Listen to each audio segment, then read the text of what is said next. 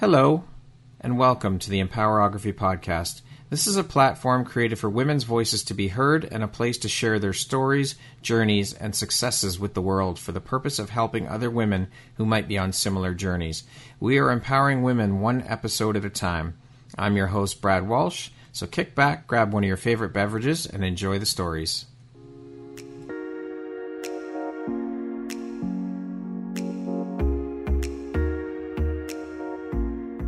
World needs to hear your message and your story, so don't deny the world of that gift within you that the universe has given you. Someone out there needs to hear your story because it will support them in feeling hope, inspired, and even transformed. Do you want to discover how I help get my clients out of their own way, show up, and confidently share their message? I would love to extend an invitation to you to join me in my free masterclass, Start Your Own Podcast from Idea to Implementation, on Wednesday, April 5th at 1 p.m. Eastern. You can find the registry link in the show notes. Hope to see you there. Hello there, Brad Walsh here, your host of the Empowerography podcast. Today, my guest is Allana Pratt. She is an intimacy expert, a certified master coach, a podcast host, and an author. Welcome, Allana. I am so excited and so happy to have you here today, and I cannot wait to jump in. So, how are you doing today? I'm doing great. Thank you for your enthusiasm. I love it. it's an absolute honor to have you here. I connected with you through Corey Poirier's Blue Talks boot camp. So I saw you speak there and I was like, I have to have Allana on my podcast. So I reached out and I am just so grateful that you said yes and are here with me today to chat. I'm so excited to have you here. It's great. It's a small world. I love it. it is. So I want to jump right in and start out by talking about your work as an intimacy expert. How long have you been working as an intimacy expert? Yeah, 20 years now. 20 years. Okay. Yeah. And so you use the word expert when referring to the work you do. Is there a particular reason you chose to use that word as opposed to using the word coach? Well, I am definitely a relationship coach and I work with people's relationship with themselves first. And most of the time when you call yourself a relationship coach, they instantly think, you know, dating or marriage. And yet for me, intimacy is really about our, our intimate relationship with ourself, that vulnerable, transparent, honest, raw, real relationship. And so the word intimacy made more sense. But then when I started to call myself an intimacy coach, everybody thought, oh, she's a sex coach. She's a tantrika. She's going to teach me how to do better blowjobs or whatever. And I thought, okay, so how am I going to differentiate myself here, create enough intrigue, but enough difference? So I, I called it an intimacy expert and a relationship coach because I'm, I'm a master coach level coach. I've been trained in that for 20 years as well. Right. So uh, that's just how I decided, Brad. I love it. I love it. And I love that you mentioned the fact that our relationship with ourselves is the starting point, the foundation for it, because that is everything starts with self. We are the foundation for everything. And it just emanates out from there. That is the most important and longest standing relationship we will ever have throughout the course of our lives. So I love that you brought that up and said that and spoke to that. Mm, yeah, I totally agree. And the reason why in my long story is that mm. I did not have a very good intimate relationship with myself. I didn't even know I had an inside. I was so focused on the outside, trying to be safe, look good, get approval, all of that. I never really slowed down to connect with my feelings or what I call now little you inside my heart.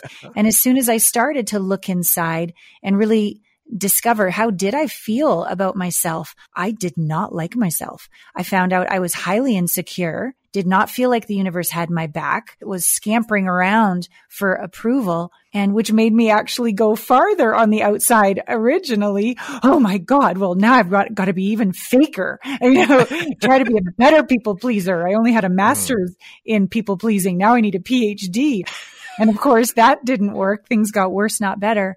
And so it really came down to how can I forgive myself? How can I love my wobbly parts as much as my, you know, impressive parts? Yeah. How can I be in the face of life, which is uncertain and have my back in the face of anything? And that journey has been the most profound journey in not just self confidence and self esteem, but also humility. Mm-hmm. and, and a real gentleness and tenderness with myself and a deepening of my relationship with the divine.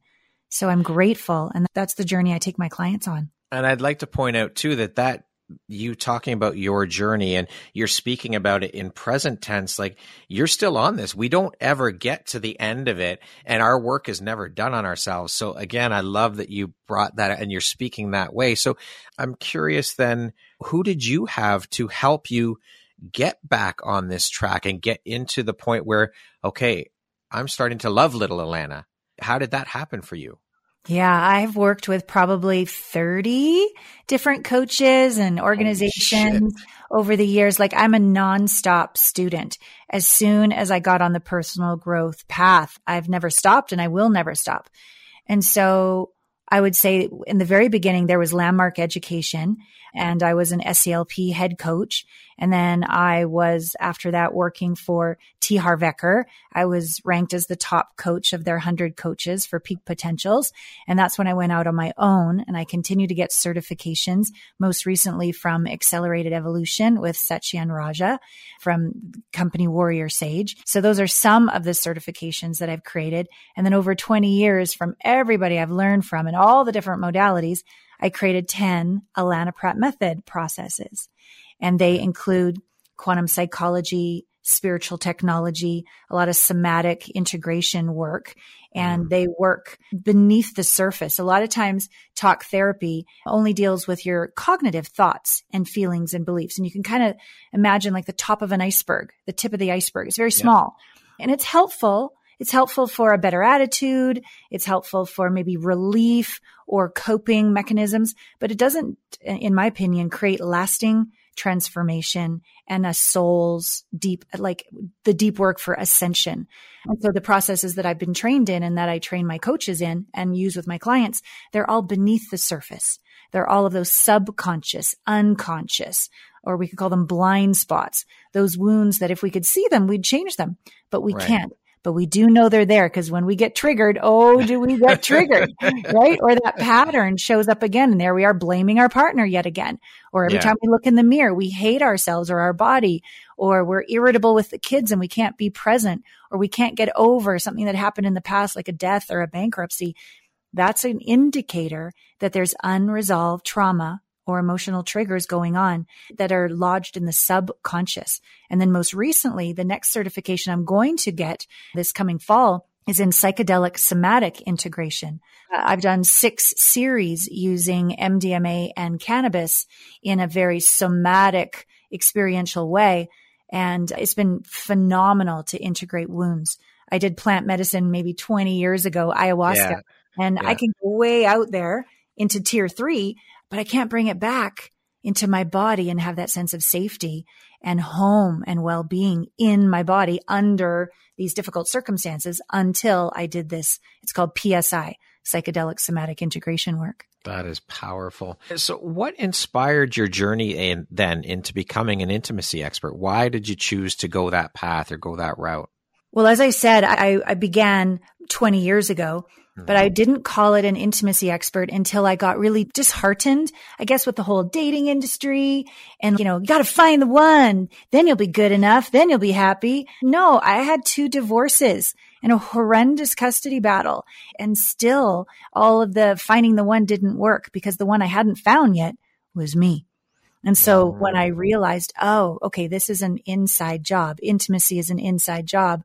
I thought this is actually what the world needs. We don't need to find somebody and repeat the same devastating patterns. We need to heal ourselves and have two whole people come together and not have the old soulmate version.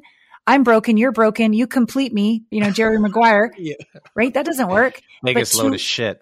right. But two whole people coming together, not perfect people, but whole. Like I do the work. I take ownership.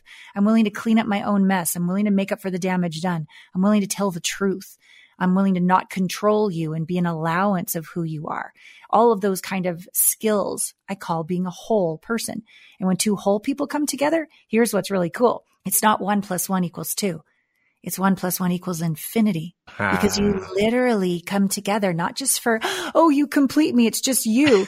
You come together because the partnership is going to be a gift to humanity.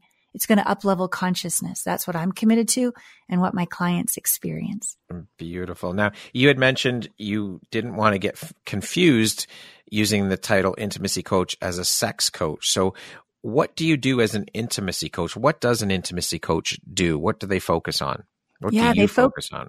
Yeah, they focus on where someone still basically hates themselves, hasn't forgiven okay. themselves, isn't at peace with themselves, isn't even connected or aware of why they're on the planet. What is their purpose? What turns them on?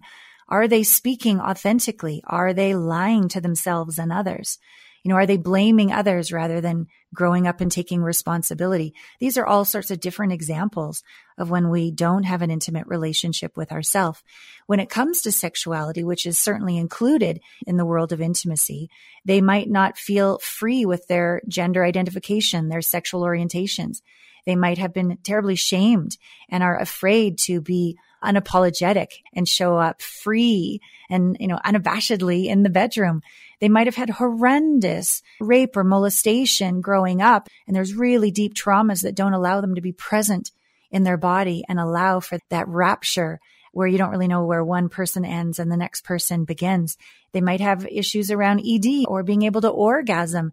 And again, those would be lodged in emotional abuse or thoughts about their body or shame or guilt. So sexuality comes into play very often in the work that I do. And yet it's not the foremost reason. The foremost reason is can I stay connected to myself, have peace inside my skin and simply be in these different situations. And from there, you become a better lover for sure, but you're also a better parent. You're a better yeah. friend and, and you're actually best friends with yourself. You realize, oh my God, I'm the love of my life. Wow. Hi, self. I love it. That's beautiful, Allana. How do you help individuals or couples improve their intimacy? What types of things do you do? Mm, it's wonderful. We go right back to the basics of friendship. And okay. because they've really, oh, they know who each other is. Oh, they know. What if you don't? What if your partner's actually evolved? And so have you. Can you be curious? So a lot of the work comes around dyads, which are a form of communication where one person might say, well, you know, tell me something you like about me.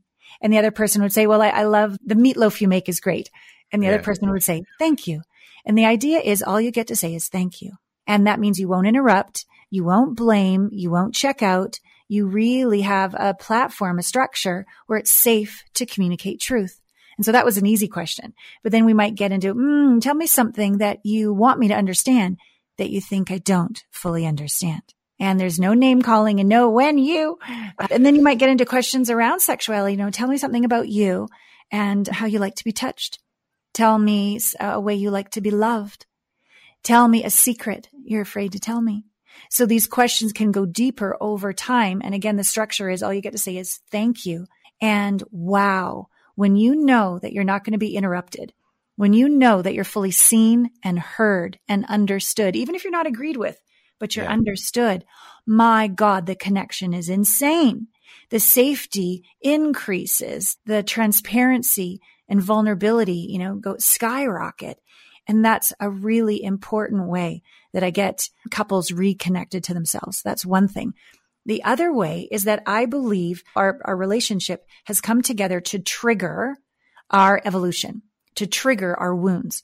And so I don't do all couple sessions. I do a session for her, a session for him, a couple session a session for her, a session for him, a couple session, or her, her, him, him, depending on the, right. the, gender identification of the relationship. Yes. And so in those private sessions, it's permission to unleash and integrate anger that is highly inappropriate to ever show your partner, but it lives inside you. And it yeah. probably was triggered by your partner, but sourced way back by your mom, your dad, somebody else. So I do a lot of really intense private work and by the time they get back into the couple session, it's not about the other person anymore. They've already apologized in the session. They're already whole. So yeah. I get a lot farther faster by having that way of working with a couple. I love that. And so, what is one of the biggest complaints then when you're doing your solo sessions with each male and female, or however they identify in those solo sessions? What is one of the biggest complaints with regards to intimacy about their partners that you've seen and heard in your work? Oh, it's always the other person's fault. If only they would change, everything would be totally fine, right? All the time. And so let's just say they might call them a, a lying, conniving jerk. I don't know if I'm allowed to swear on yes, this. you're show. allowed to swear. Yeah. Okay. yeah. So really what they say is a lying, conniving fuckhead is what they say. And so I go, got it. Tell me more. So they'll tell me all about that. And then I'll go, okay, take a breath. Where are you a lying, conniving fuckhead? Because it wouldn't trigger you if it wasn't somehow unresolved within yourself. I'm not, I'm perfect. I'm, I do, do, do, do. And then I go, okay, well, even according to their point of view. And they're like, oh, according to their point of view. And then you really get themselves into the other person's perspective. And from their point of view, if they're afraid or mad or their upbringing, they start to have compassion and understanding like, oh, I get it. From their point of view, I did lie. Oh, from their point of view, I did let them down. Oh, from their point of view, oh, okay, I got that. And then when they can really go deep and go, wow, I'm no different than them. And then the blame dissolves. The self ownership takes over. The compassion washes through them and they see the little wounded little one inside of the other one. And they realize, oh my God, when we fight, it's just one little wounded five year old talking to another little wounded five year old. And I can open my heart. I can soften the front of my body. I can lean in. I can have compassion rather than instantly close my heart, pull away and blame. And these new patterns in communication start to arise in the relationship. Beautiful. What do you hope that people take away from their experience working with you as an intimacy expert? What is your biggest hope for people? Mm, it's such a great question. I don't think anyone's ever asked me that way, Brad.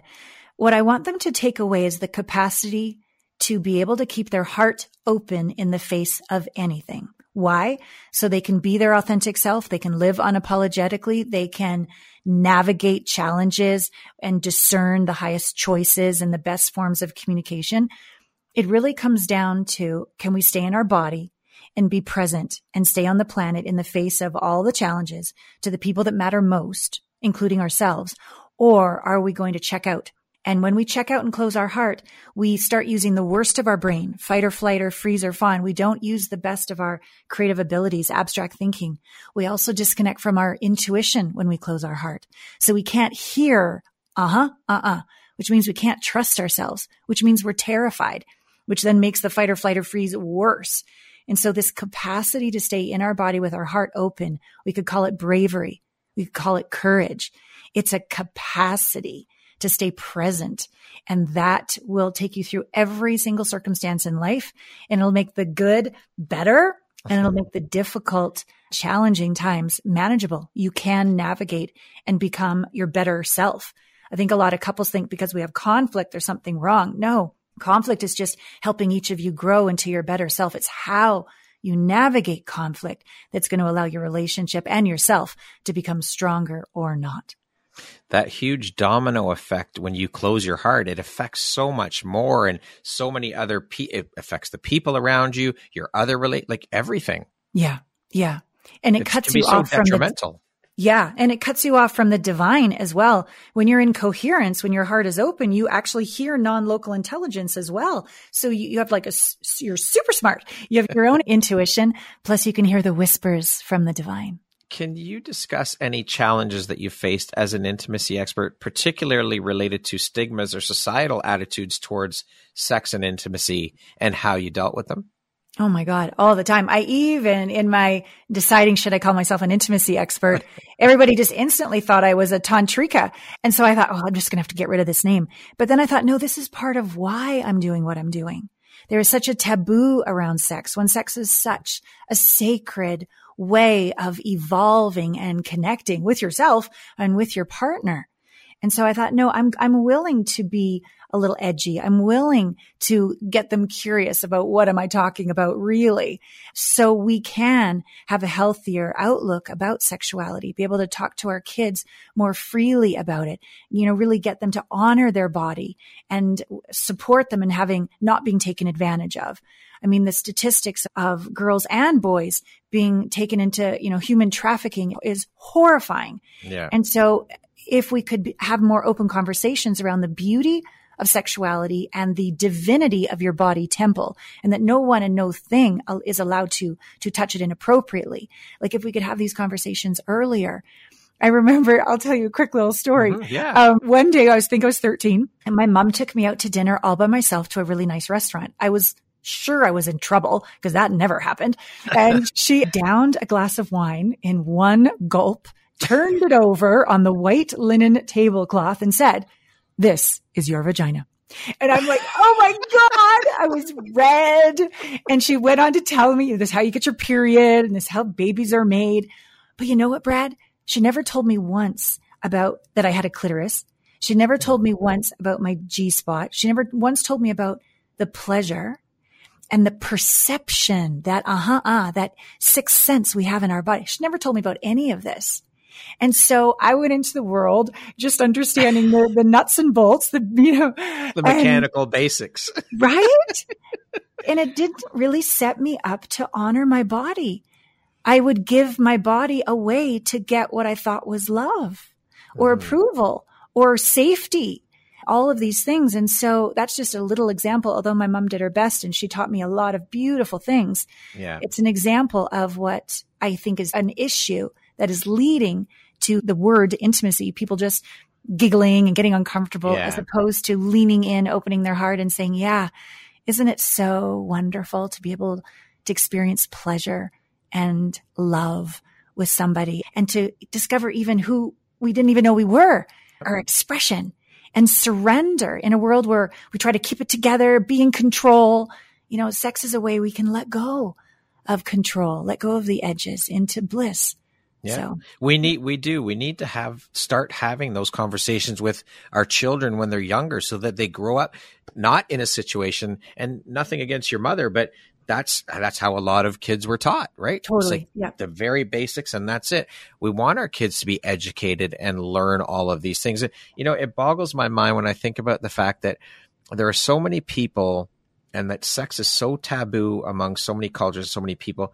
This is how you got here is through Yeah. sex. So what the fuck are you like?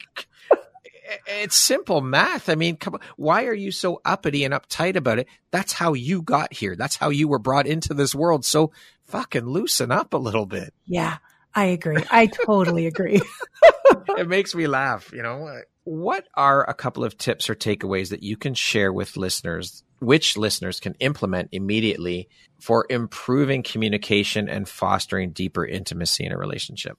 Mm, well, the communication one, I would say the dyads that I mentioned a moment Yeah. ago. You can go for a walk. You can be naked in bed. You can go for a drive. You can chat at the dinner table and include the kids. And so these questions are great. And the rule of just saying thank you is a really great structure to put into place so that tough conversations don't escalate into conflict and you learn how to sit in the fire and keep your heart open even when you want to go, but I never said that. Like you want, and you just go, you breathe, you go, thank you. Thank you. And it really shows us we don't have to agree. Just keep our heart open and to be in relationship and to honor one another. We don't have to agree to deeply understand our partner. But when we seek winning, when we seek dominating, when we seek being right, when we seek like, no, no, no, you got to agree with me. That's actually what really creates a lot of separation in relationships. So to shift your whole relationship to, wow, I'm, I'm here to understand. Really, at the end of the day, our ego, I think, wants to be right and look good, but our heart and our soul just wants to be seen and understood. And if we can be that for our partner and let go of, of having to be on the same page and agree on everything, the two second hug or there's all full on sex, but there's like nothing in the middle.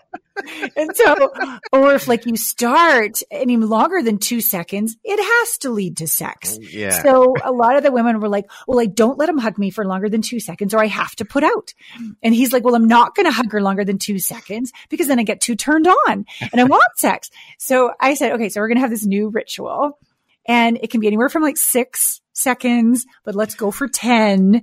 And the rule is it's just going to be morning and night, a really solid six to ten second hug that it's safe. It's not going to go anywhere else, but both people can actually put their walls down and actually connect.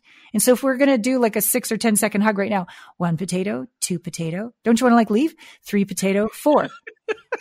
Five potato, six potato, seven potato more. Like we're still hugging, right? Yeah. So a lot comes up. A lot Mhm. comes up. It could be mm, that you're still pissed that they didn't take the garbage out, or wow, you really miss them and you really want more than sex. You want hugs or you really want connection and you want to be able to exhale or, oh, I, I'm sad and I haven't really slowed down to feel how sad I am. And I just keep busy and taking care of the kids or, or what have you. Like if you as a couple could do these 10 second hugs morning and night, that the agreement is they're not going to lead to sex. They're a safe place to be real, feel feelings and connect to one another and feel that exhale and then that deeper exhale and then that deeper exhale. And then there's the truth. And then at the end of the 10 second hug, just say, what's true for me is, and then just, and say thank you, like a dyad kind of.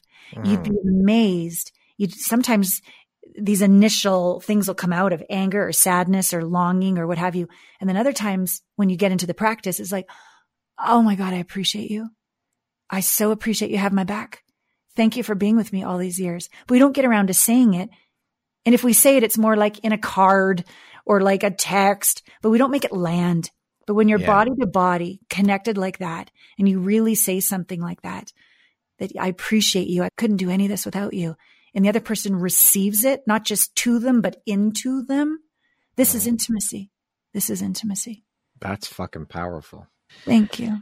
Do you incorporate? I imagine you do, but I'm going to ask anyways. I would imagine that you incorporate a lot of your skill sets from your training as a master coach into your intimacy work. And so, what does that look like? And how helpful has your training been as a master coach in your work as an intimacy expert?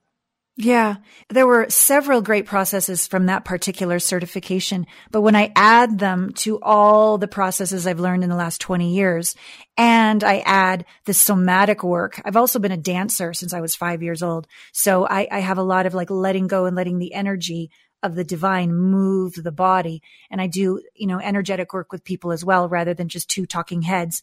And I would right. say, well, like let your heart talk to each other. Or if your body could dance to express or move to express how you feel, like so to get them out of their head. So it's really a combination of, you know, amazing thought processes that I've been trained in, but also more coherence, like HeartMath. I did a, a speech for a meditation for HeartMath at their annual conference. So really mm-hmm. understanding the power of the heart and then being able, sometimes I'll say, if your vagina could speak to him right now, what would your vagina say? Your sacred yoni. Right? No, I'll go to different body parts because there's different yeah. awarenesses when we leave our mind and we let our body speak and move. The combination of all of them is exquisite. And then I'm also, because I've been at this for 20 years, if one process isn't quite clicking and I'm getting to know that person. Oh, they're more kinesthetic or they're more auditory. Oh, they're more visual. Oh, they're really shut down and they're not even in their body yet. I got to start with a cognitive process to give them a little more trust in me and in themselves. So I sort of have to dance person to person, situation to situation to make them feel safe enough to open up and feel. But I would say the bottom line of every single process, the goal where I'm going with each of them is to facilitate feeling. That's basically it because they can mm-hmm. read a book. They don't need me for that, you know? Yeah. But what they do need is somebody that can hold space when a feeling arises that on their own they push away. And what you resist persists and grows over time. Yeah. So if they can only feel a feeling at 80%, they actually made it worse. That's that feeling of being re traumatized. However, right. if I can hold space for them to feel a feeling all the way through to 100%, it'll duplicate, it'll dissolve. And this gem of wisdom will be left afterwards. It's not like you feel the fear to get rid of it. You feel the fear to then all of a sudden you feel courageous on the other side from fear to courage from yeah. pain to pleasure, from sadness to forgiveness and allowance and compassion. There's an actual embodied experience on the other side of fully integrating a feeling that doesn't happen when we just dabble in our feelings. It only happens when we feel it all the way. And that is probably one of the greatest rewards that's so fulfilling for somebody to go, I normally can't feel this. It's panic. And I go, I'm right here. Keep breathing. I'm right here. And they get through to the other side to this place, Brad, of stillness in their body that they've never, ever known. And it's breathtaking. Sounds magical. Mm. Absolutely. It's for the, it's for the brave. It's yeah. for the humble, but it's for the people that are like, enough already enough. I call it sprinkles on top of the ice cream cone of shit. Like enough of just trying to have a better attitude. And this isn't changing. And I'm on husband number two, or I'm on date number seven, or I haven't had sex in three years with my partner. You know, okay. Are you ready to do something about it? Let's do the work. You have, yeah, that, and that's it, right? You have to do the work. You have to put in the work, no matter what you're doing. Everything takes work. That's how you get better at things. And if you're not willing to do the work, you're going to stay stuck where the fuck you are and you're not going anywhere. You're not advancing. You're not growing. You're not expanding. You're not pushing yourself out of your comfort zone. None of it. Yeah. And that compounds as getting worse over time because you start yeah. to feel ashamed. You start to feel envious of others. You start to feel resentful. You start to feel all these unworthiness feelings. So if you don't do the work, not only do you not change, things will get worse. Yeah. So how do you deal with that? I'm curious because I'm sure you've come across it. People that just are stoic and they stoic, they don't want to do the work. How do you massage them to get them into that space where they, they do the work? No, they don't. They, people that don't do the work never hire me. Narcissists never hire me. But there's right? got to be a little bit of reluctance though. Sometimes when people first come in, they're they're somewhat reluctant, and you kind of have to nudge them a little bit though. Yeah, I would say I would say they're more reluctant to open up in the group setting.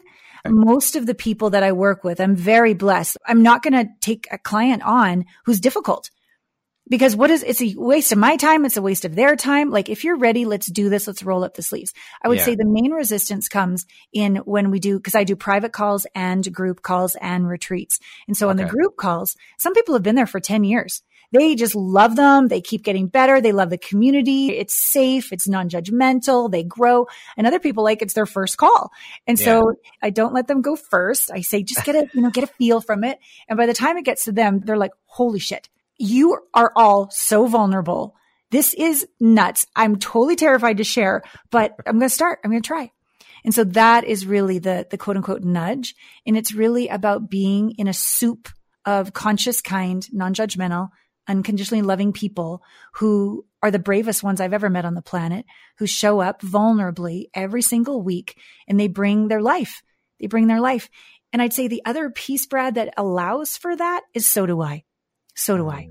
Oh. I remember back in my custody battle, the time that, you know, I, I lost and I ended up in the end releasing custody just so that he'd stop coming after me in court. And I said yes to my son. You can go live with your dad. I still have physical and legal custody, but I will relinquish that and you can live with him primarily. And the, finally, after 12 years, court stopped. I remember that wow. day. I remember that day. And there were no tears, Brad, on that day. I collapsed on the cold marble floor when he drove off with his dad. Uh-huh. And I, I did it to save his life. I did it to save his life. And I was willing to take the high road, but there were no more tears when that happened in the moment. By the time that night, I got on my group coaching call with everybody and they said, how are you? And I said, cause here's my safe place. Yeah. Here's the banks of the river. Like yeah. I'm the banks of the river for them, but I let them be the banks of the river for me. And I just lost my shit. That's beautiful and, though that you shared your vulnerability with them because then they get to see, wait a minute, Allana's sharing this too. Yes, exactly. She's human too. And it was great because I remember it was a men's call. At the time I had men's groups and women's groups. Now everybody's right. together. But uh, they were like, oh, it's going to be fine. It's going to be fine. I'm like, shut up. No, that's not what you're supposed to say. Uh, so we actually turned it into a, how do you soothe a crazy ass crying woman effectively? And none of them did very well. But by the end of the call, they all were spectacular. They were spectacular. And it was one of the greatest learning experiences, not only of this vulnerability with me, but in how to be with another who's really upset in an effective way, which is a huge skill in relationships. Yep, for sure. Yeah. And that fact, uh, the group setting, I would imagine, is probably quite a magnificent space because when people are come together in a group and they start sharing, it gives the others who are reluctant or may not be so willing, it gives them the permission to stand up and say, Hey, wait a minute. Sally's going through this or Allana's going through this or Brad's going through this and he shared. So it's okay for me to share too. It gives permission, right? Totally gives permission and it allows you to know you're not the only one because yeah. in our darkest hours, we're sure we're the only one that's messed up. We're the only one yeah. that says what's wrong with me, right? But when we're like, Oh my God, everybody feels this. Even Allana feels this. Wow. It really levels the playing field, opens hearts even more. And then the other part is when I coach one person and you have a similar issue, you just got simultaneously coached. Yep. So you're taking notes. I, I watched them. They're taking notes. They got something from everybody. And then this is good for my ego because I really had the conclusion that I can give better results in a private session. And sometimes it's true I can. Sometimes there's something really profound and it needs one-on-one attention for sure. But at the end of the call, I always do a round robin and I say, what's the greatest value you got out of coming together today? And I, you know, I kind of went, oh, Allana, when you said this, it was great. I, no, they don't say that. Oh, it was when Sally said this and George said that. And at the end of the call, I'm like, well, that's great. Okay. Bye. so they become wise sages to one another. Yeah. What I'm trying to say. And there's often exponential growth that occurs in a group coaching call than on a private call. And uh, it's, it's good. It's good for my clients that come in to realize they're going to get both. They're going to get private yeah. and group. They're going to get exponential results. I love it. I want to speak a little bit now about the coaching industry on the whole. And I know we've already talked about this where you use the word expert and you explain why you do that. But with being a coach, I want to hear your thoughts on the current state of the coaching industry. I mean, I've had multiple conversations with so many women who work in the industry as coaches mm. and they choose not to use the word coach because of the bad connotation associated with coaching industry because of the things that are going on where people are saying I can make you a six figure coach in 6 weeks and all the bullshit trying yeah. to get people into their energy they use the word guide or mentor or expert or whatever it may be mm. I want to hear your thoughts on what's going on in the coaching industry do you subscribe to that are you do, like do you agree about not using the word coach because of the bad connotation? And what do you think about what's going on in the coaching industry currently? Yeah. When I started 20 years ago, I mean, there wasn't even like the coaching federation thing. You couldn't even get a certification. I just put a shingle on my door. And now 20 years later, it is probably the word that's least resonant with what I do. I still, because I've got five and a half million views on YouTube and there's so many pages on Google that say, you know, Allana Pratt, intimacy expert relationship coach that I keep it consistent for that manner. But when I describe what I do, it is definitely a facilitation. There's no fixing going on. I'm certainly not a boot camp badgering, you know, like football coach kind of energy. Yeah. And I'm not interested in doing the work for them, but I certainly can share vulnerably about what's worked for me and I think the most important gift I give, and I don't know what the word would be for this, but it's my energy, Brad. I have cultivated the capacity to be non judgmental and openly loving in the face of people's deepest, darkest shame and love them and yeah. mean it. And when one is in a conversation with somebody else, you know how safe it is to share or not. You know yeah. at three in the morning who to call or who not to call. You know this energy of safety or not. And so that I believe is the most priceless gift that I give my clients as a space holder, as an energetic vibration. I was going to say space holder. Yeah, yeah, yeah, for them. They can only go as deep as I can hold space for without judgment and with impeccable presence. Yeah. And I'm very proud of who I've cultivated myself to be for that. And I'm super grateful. I have very few people that I can call on as my coaches or my facilitators who can hold that space. Yeah. And when I call, I know I will be met with impeccable presence. What lights you up or inspires you the most about the work that you do? Mm. I love my clients. They're like my family. I love doing interviews like this, Brad. I love intimately connecting with people about what really, really matters. I love being transparent and vulnerable. It's too hard to keep track of who I lied to and who I didn't. So I just like to tell the truth. It's just so much easier. and it's deep. It's not shallow. Mm-hmm. And it's the type of work that allows us all to not regret anything, to see the gifts and lessons and everything, to sink our teeth into the moment, to go for it in life. And when we fail miserably, to have a good old cry and a glass of, te- you know, a couple of shots of tequila, actually. A glass and of tequila. A, you know, a good cry, and, you know, be human and yeah. then pick ourselves back up, learn and keep going. Um, and those, those kind piece. of, yeah, those kind of resilient people and way of living is how I choose to live and who I choose to talk to. And I've created an entire business where I get to talk about what I like to talk about and be who I like it. to be with people who inspire me. It's pretty amazing. It is. Now, on the flip side of that, what is one of the most challenging parts of the work that you do? Mm, I would say running a business. I'm back in college in Kamloops, British Columbia. I went to Cariboo College for business for two years and I failed quantitative methods and it's like, oh, business and numbers and all of that. I don't like it. I'm so grateful for my accountants. I'm so grateful for my bookkeepers. I'm so grateful for my staff who understands Infusionsoft and all the things that need to happen. I, technology and numbers. Ugh, I don't care for it. I don't mind sales calls at all because they don't feel like sales calls at all. It's like I'm mm-hmm. just getting to know somebody and loving them. And if there's a fit for me to love them more, great. And if not, great. So those are fine. But otherwise, running a business, I would love a C, what is it? A COO or a CFO or a CEO, all the things, yeah. all the all the C's. I would love I'll just show up and do what I need, do my work, stay right. in my lane, stay in my zone of genius. I'm good. Yeah, yeah. So that's that's what's heavy, heavier for me about being who I am, but it's par for the course. Otherwise, I would be working for somebody else. So I do appreciate that there's no ceiling on what I create because I'm my own boss. I'm also responsible for several employees and a lot of clients. And some days it gets lonely at the top. I think that's a very common thing among creatives too is you just want to do your work, create your beauty, create your art, whatever that looks like for you and leave the business side of it to someone else. Like fuck that. I don't want to deal with that. I just want to yeah. create and be. Yeah. Yeah. yeah. And yet if I did that, I wouldn't be able to pay everybody and run the business that I do.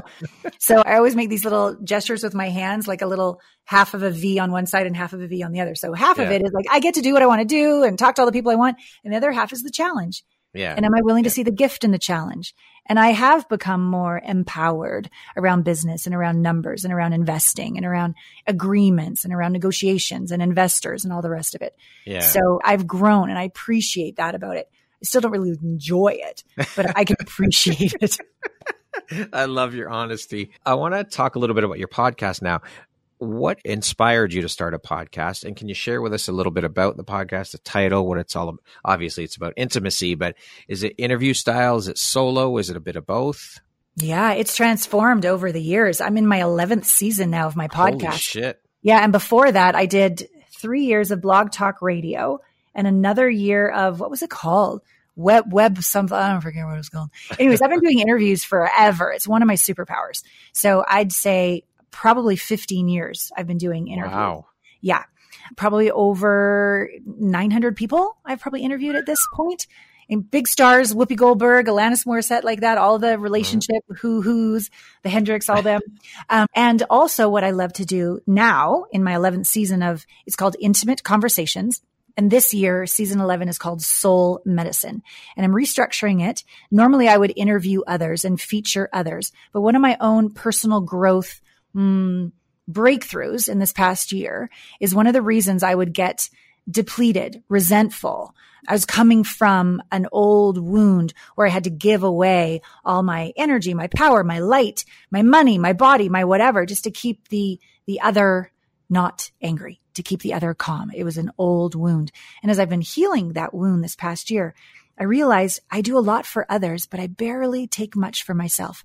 I'll give like 85% to others and I'll, I'll put them all first and I'll go last.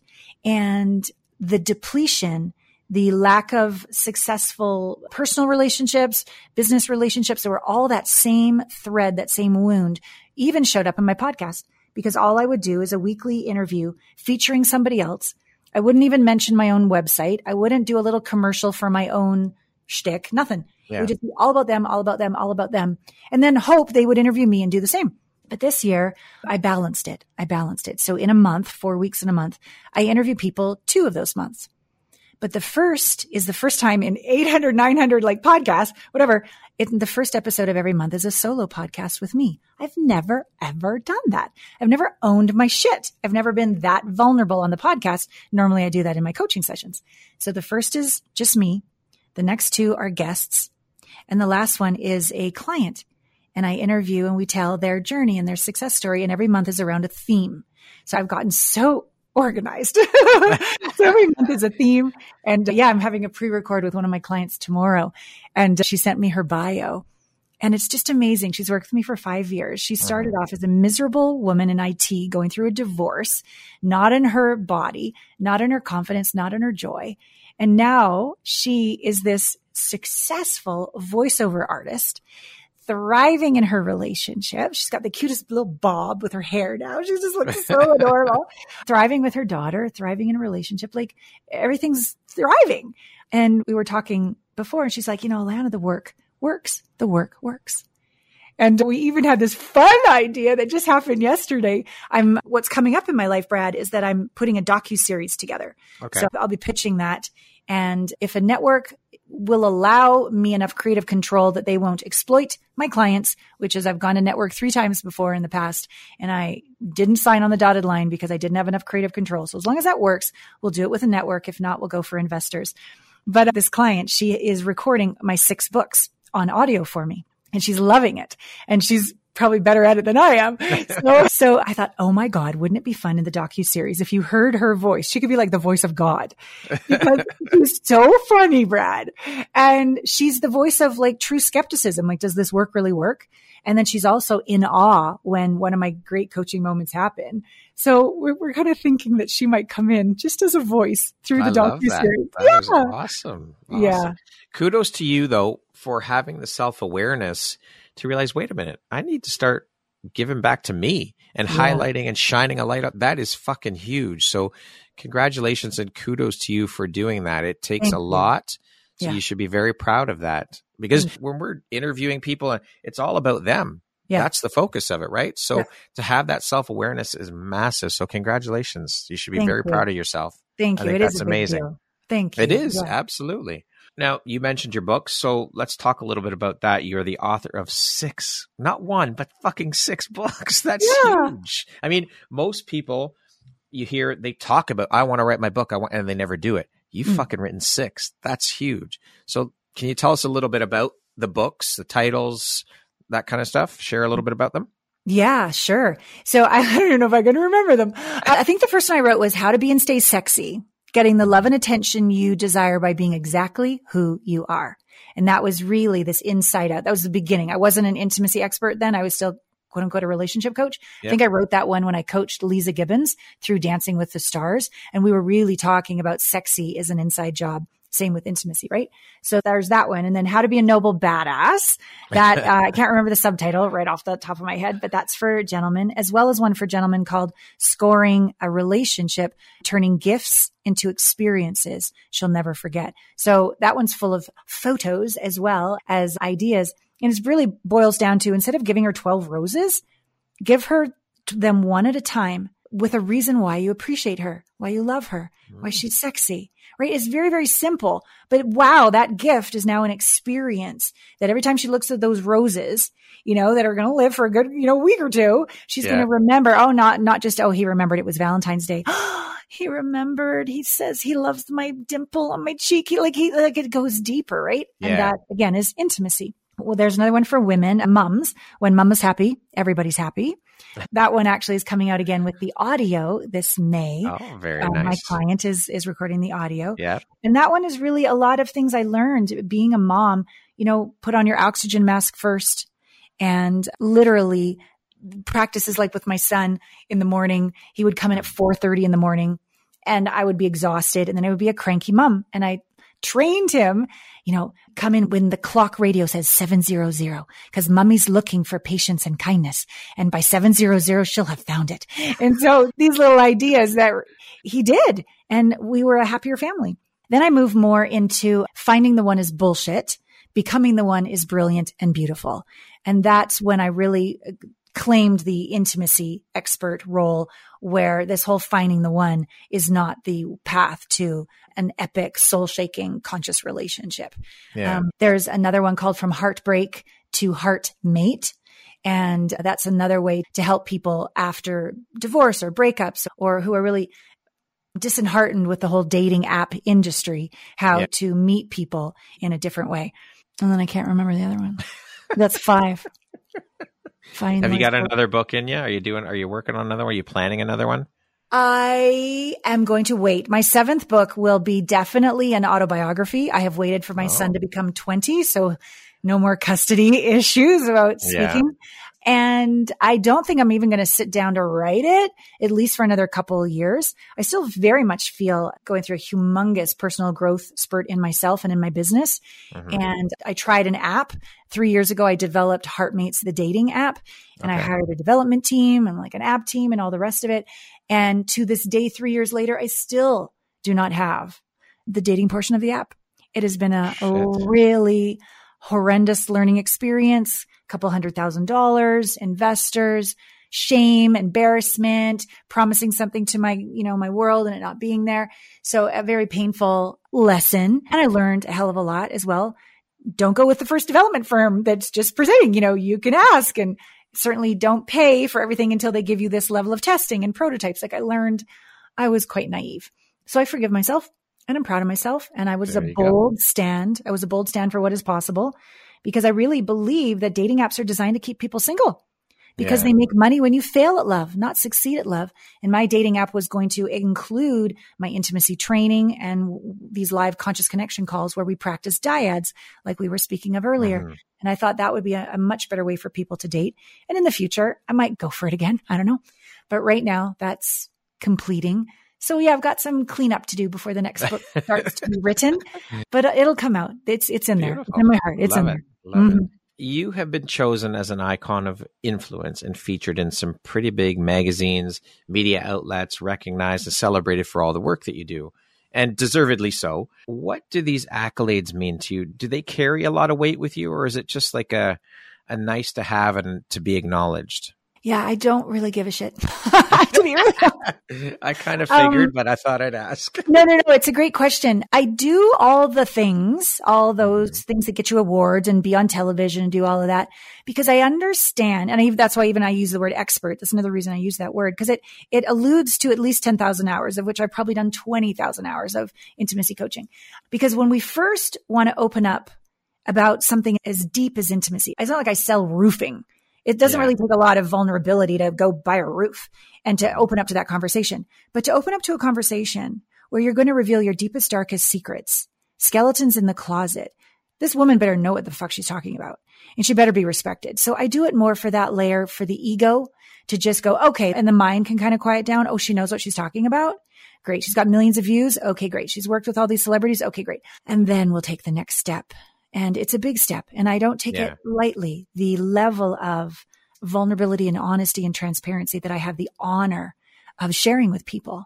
So that's why I do all that. I mean, it's lovely. It's not like I mm-hmm. don't care, but it's not why I do any of this. Yeah. What do you think your unique skill set or superpower is that's helped you become successful? Mm, I don't know why. I love the shit out of people like I can see, I can hear multidimensionally. So they might say one thing, but I can hear underneath that.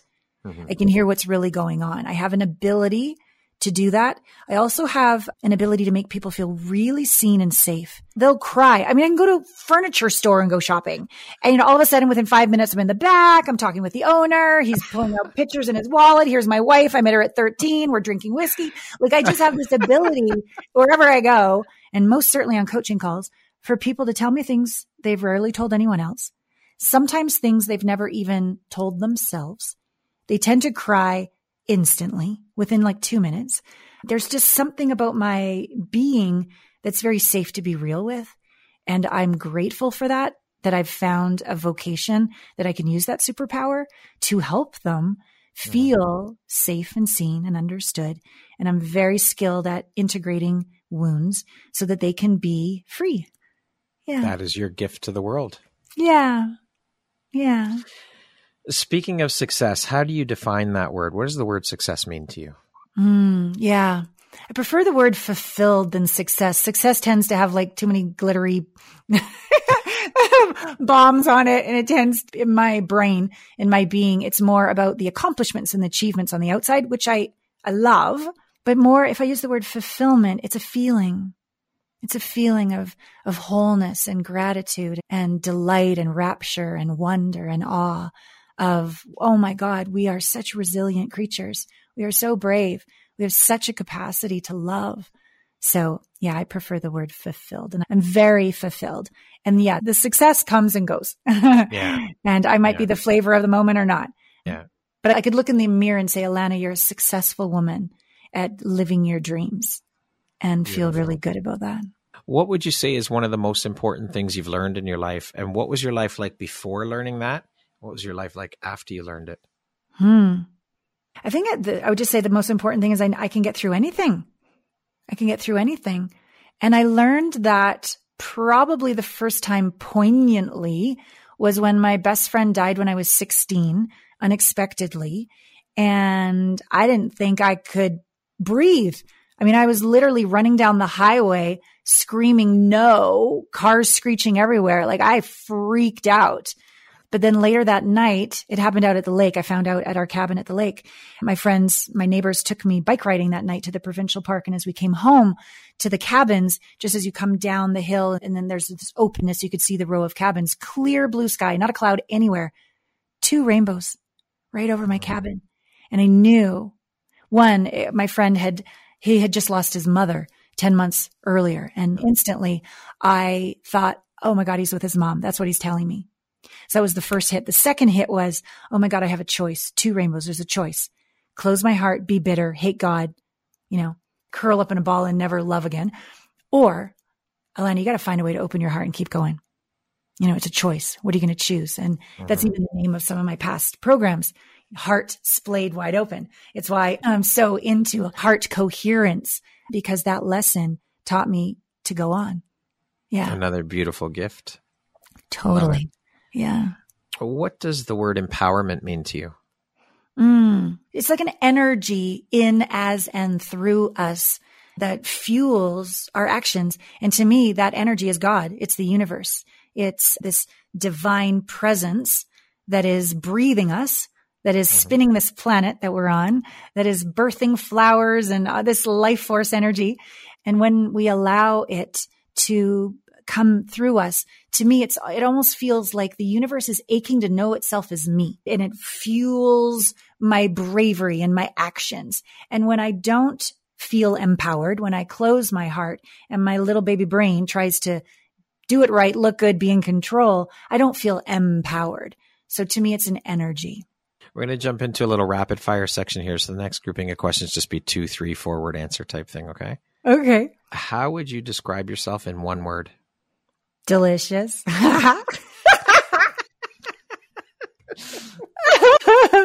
Love it. If you could teach the world one thing, what would that one thing be? To love with your heart wide open. What's one thing you want but cannot buy with money? Mm. Respect. What is your favorite self care practice? Morning sunrise with my cup of tea. Beautiful. That concludes our rapid fire section. Now back to our regularly scheduled program. How do you celebrate your wins, Elena? Mm. Glass of wine in the hot tub, paddle boarding in a beautiful lake where nobody is. I live in the middle of nowhere. I live in Wyoming, so there's not a lot of people around. But if I'm in a city, definitely dinner out with my friends. And I was literally talking to girlfriends last night, Brad, and I was saying I would love a few more VIP clients. Anyone you could refer to me would be great. And I'm happy to pay a commission. And my girlfriends are like, Oh no, don't worry about the commission. I'm like, yes, you know, let me pay you a commission because we're all going to Vegas. We're going to do a girls trip. there you go. So, so that kind, that's another way to celebrate. What challenge in your life has shaped you the most, would you say? Hmm. I didn't know this until the last year when I started doing the PSI work the psychedelic somatic integration work, but there was sexual abuse as a child and I disassociated. And I didn't know that. I just knew I kept attracting abusers. And when I went into my first series, my first MDMA cannabis session with this particular protocol, I was not in my body. My body was cold and shivering. And when it came back into my body, I heard words I'd never heard. I smelled smells I'd never heard. I felt physical penetration I'd never felt. And I saw the scene of molestation. And it was horrendous, to say the least. But finally, I forgave myself of why I, I'm a, I'm a freaking amazing intimacy coach, one of the best on the planet. I create people's, like they meet the one, like it happens all the time, but frig if I can meet the one, right? So I was like, what the hell is wrong with me? So that's like such self hatred and shame. And I'm 53 and I still hadn't figured it out. My last relationship ended in him being arrested and thrown in jail for criminal assault. Holy shit. And that was my wake up call to do this next level of deep work, the psychedelic somatic work. And when on that very first session, I relived all the way through from the horrendousness of it all the way into what they call zero or still point. I realized why my body was hypervigilantly nonstop level four trauma. Find the abuser to survive. Find the abuser to survive. Find the next abuser to survive. Like it was stuck looping in that level four trauma and it got resolved. And it's taken a, a, year's work to do six series of these sessions. But yeah, I'm so proud of myself now that I can forgive myself.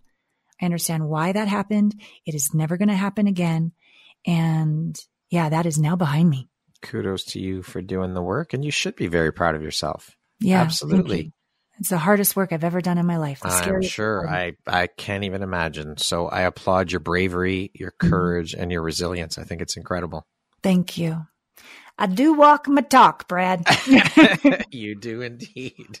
what is one thing that you love about yourself that is not related to your physical appearance? Oh yeah, that's so funny you even mentioned physical appearance because I didn't even go there. I have such an intimate relationship with myself that the stretch mark's fine, the wrinkles fine, like whatever, fine. I love my bravery. Yeah. So that's another way of saying I love my heart that's open. Mm-hmm. Yeah. What is something surprising that you've learned about yourself over the course of the last year? Oh, well, it's what I shared with you. Yeah. Uh, that I was repeatedly molested and I had disassociated and had no memories of it.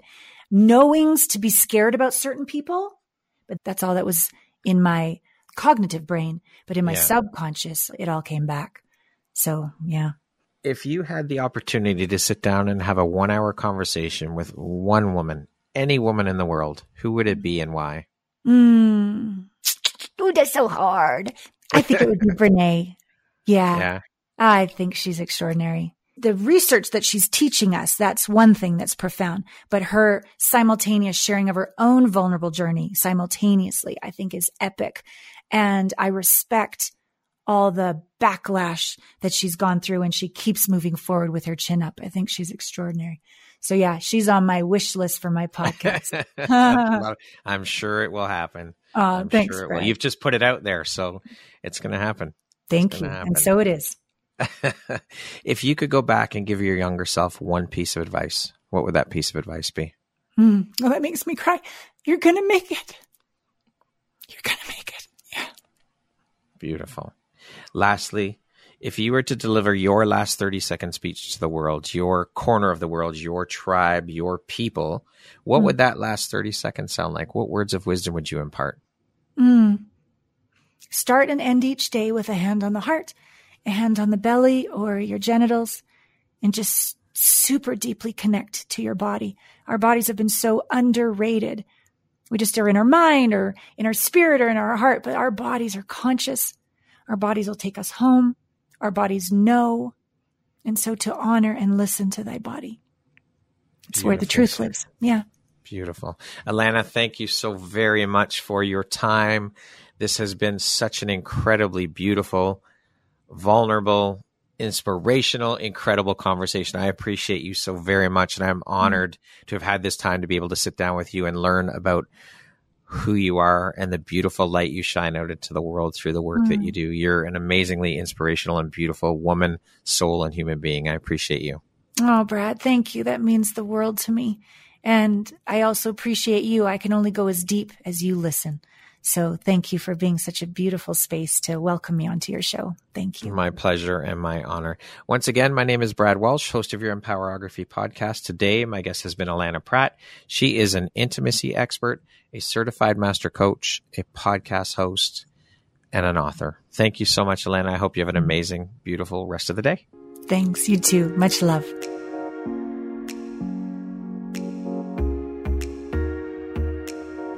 Thank you very much for listening to this podcast.